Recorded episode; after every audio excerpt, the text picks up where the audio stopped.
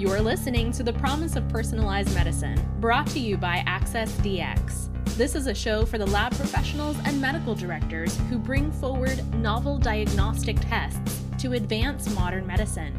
Let's dive into the conversation. Welcome, Perry. Welcome to your own show. So glad to be here. I'm Angela, and I'm the host for today's episode.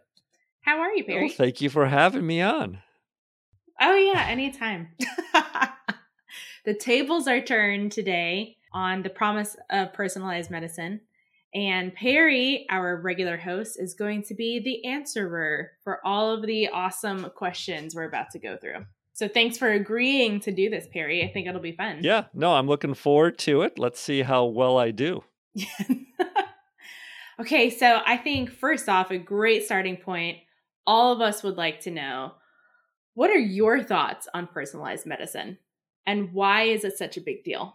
Well, it's a big deal for me because personally, my dad died of brain cancer. It hit me and my family uh, in a very personal way. And while I was doing that, I've always been involved in lab diagnostics, personalized medicine. I just realized that really, in order for personal medicine to happen, there has to be some test to inform, educate the doctor so that he or she knows what to do or not do. I'm just trying to do my little part of accelerating the adoption of personalized medicine here in the United States because my belief is we talk a whole lot about personalized medicine, but it mm-hmm. just needs to be done a lot more. And selfishly, you know, I think we all one day will will need personal care. That's the way to go. What are your thoughts on folks who do not agree with personalized medicine? Or do you run into many people who don't agree with the thought line. That's what I think is interesting is personalized medicine. Uh, there's not too many people that say, "Oh, I don't believe in that." You know, it's almost like a right. bipartisan stand. You can get Republicans, Democrats, you can get all shapes and sizes of people agree on personalized medicine. Yeah, that's a good thing. We want that. And yet we struggle to deliver on it, right? Because of the different viewpoints, the different challenges that groups and individuals have, even some of the current infrastructure, you know, in our healthcare industry, if you will, prevents or hinders the adoption of personalized medicine.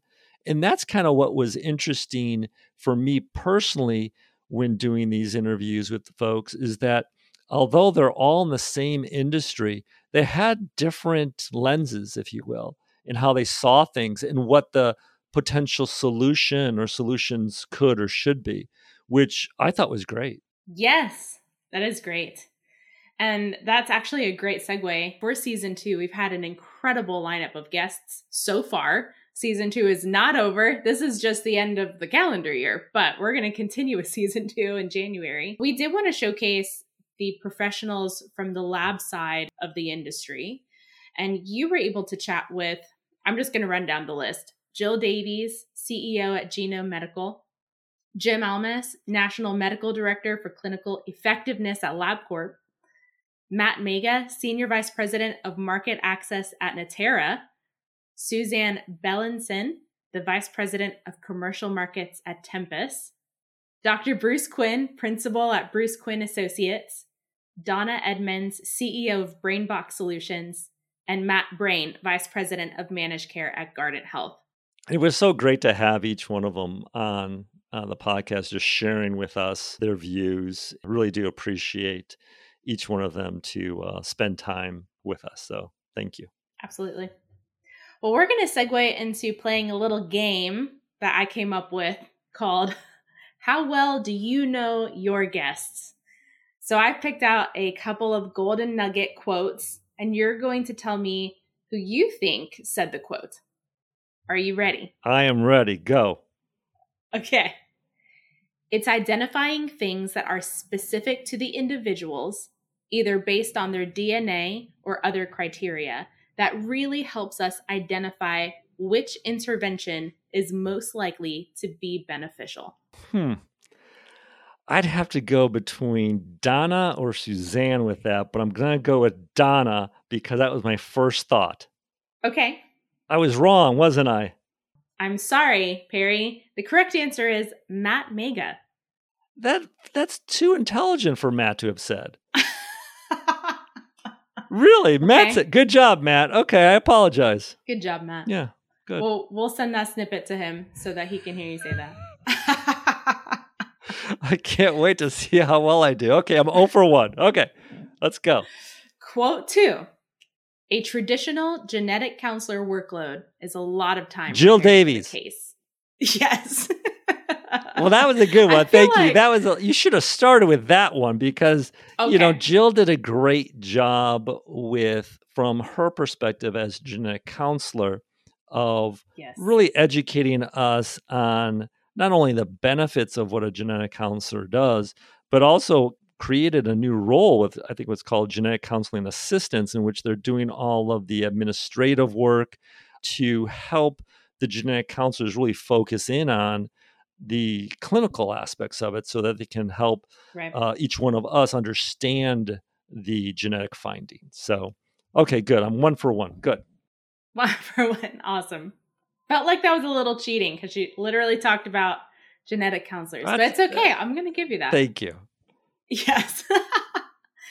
Number three, why would 30 health plans try to even attempt to go through the same piles of material and the same tests when it can be read and summarized in one place or three or four places?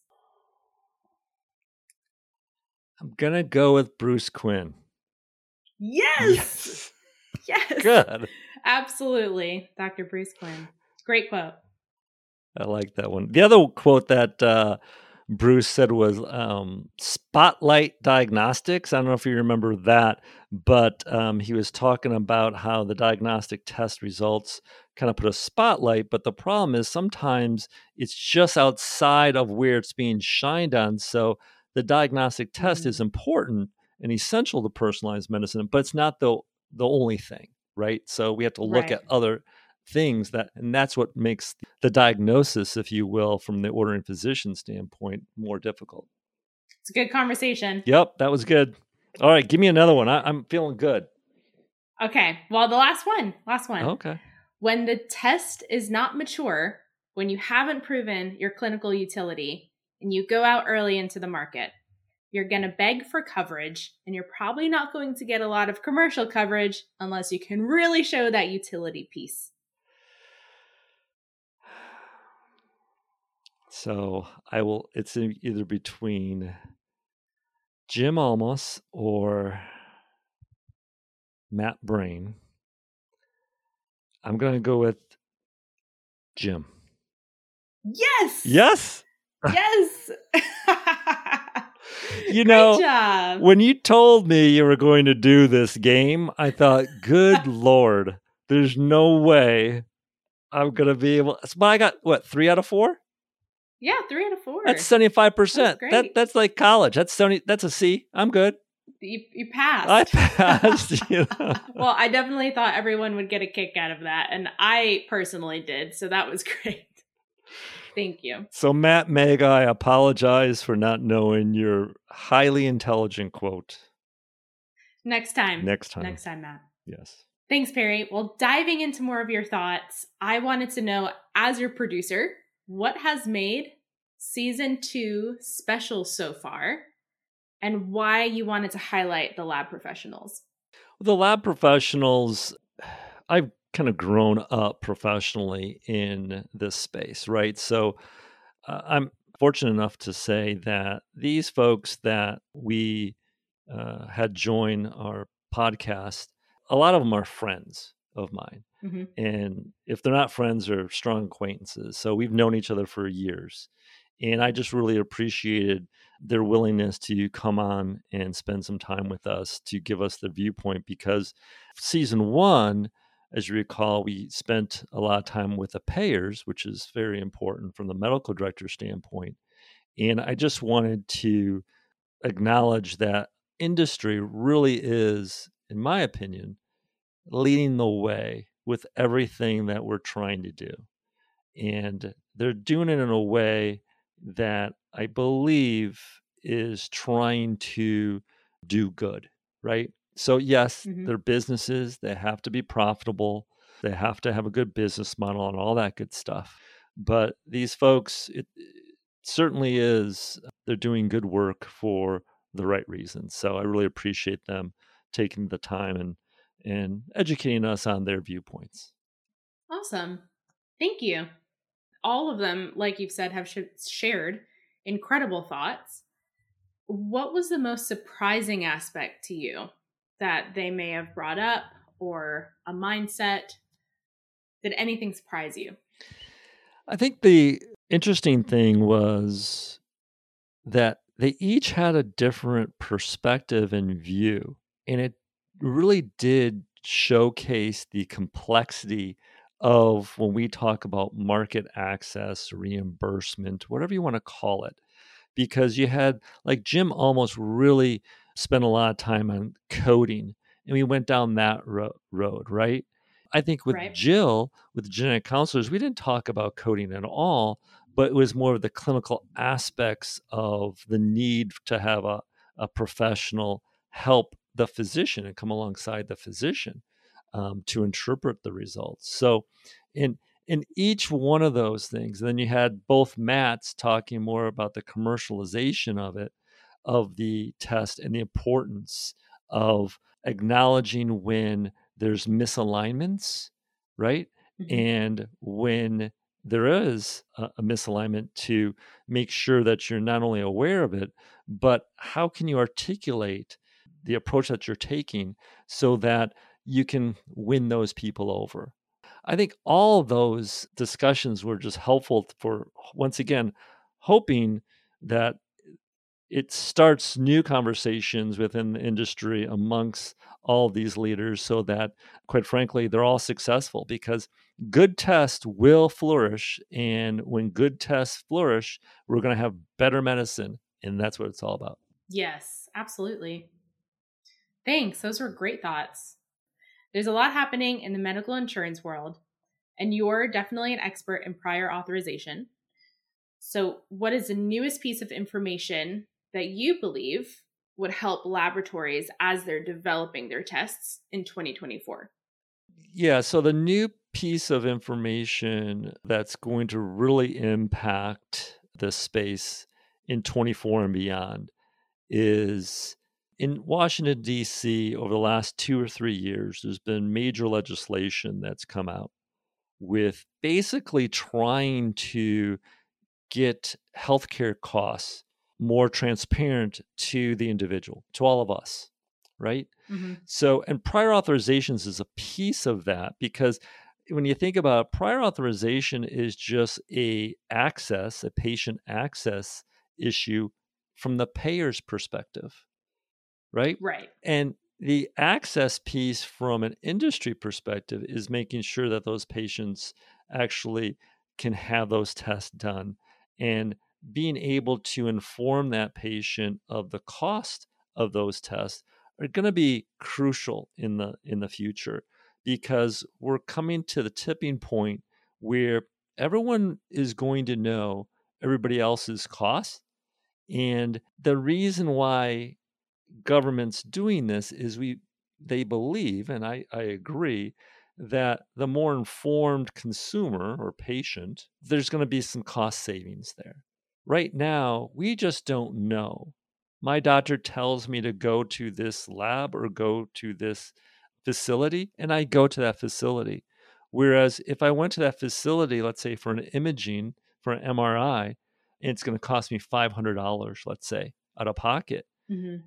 Whereas if I went to a different facility, it would only cost me $200. Well, I would like to have known that, the doctor doesn't know that. So that's why he or she told me to go to that facility. It's not like they're trying to get me to pay more, they just didn't know. So there's going to be platforms and tools to help equip us as the consumer, but also for the physicians and the healthcare staff to help inform us so that we can make those decisions.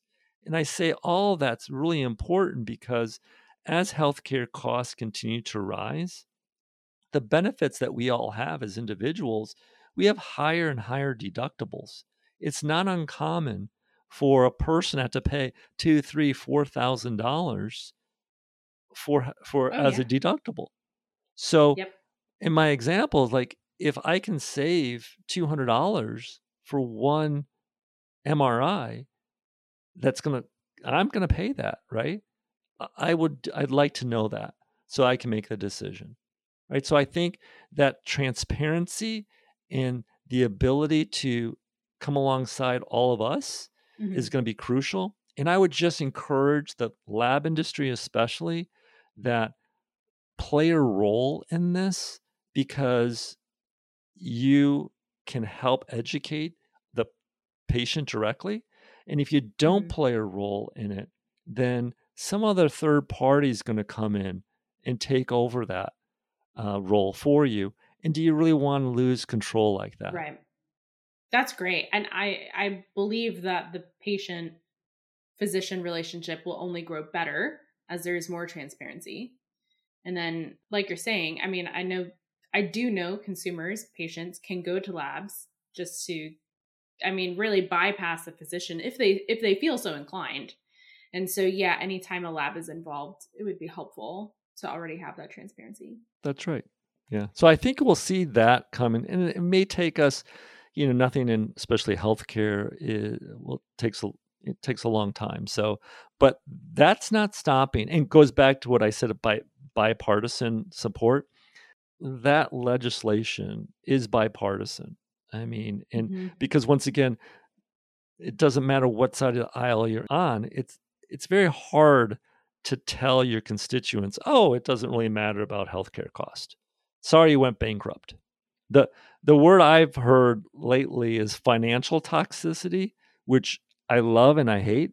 Right, because we all know about toxicity of a drug. Oh, you know, it's very toxic, right? Chemotherapy is a great example, right? So that's why you want to make sure that that chemotherapy is going to work for that individual patient because it's so toxic. It's going to, your hair falls out, you're going to get sick, right?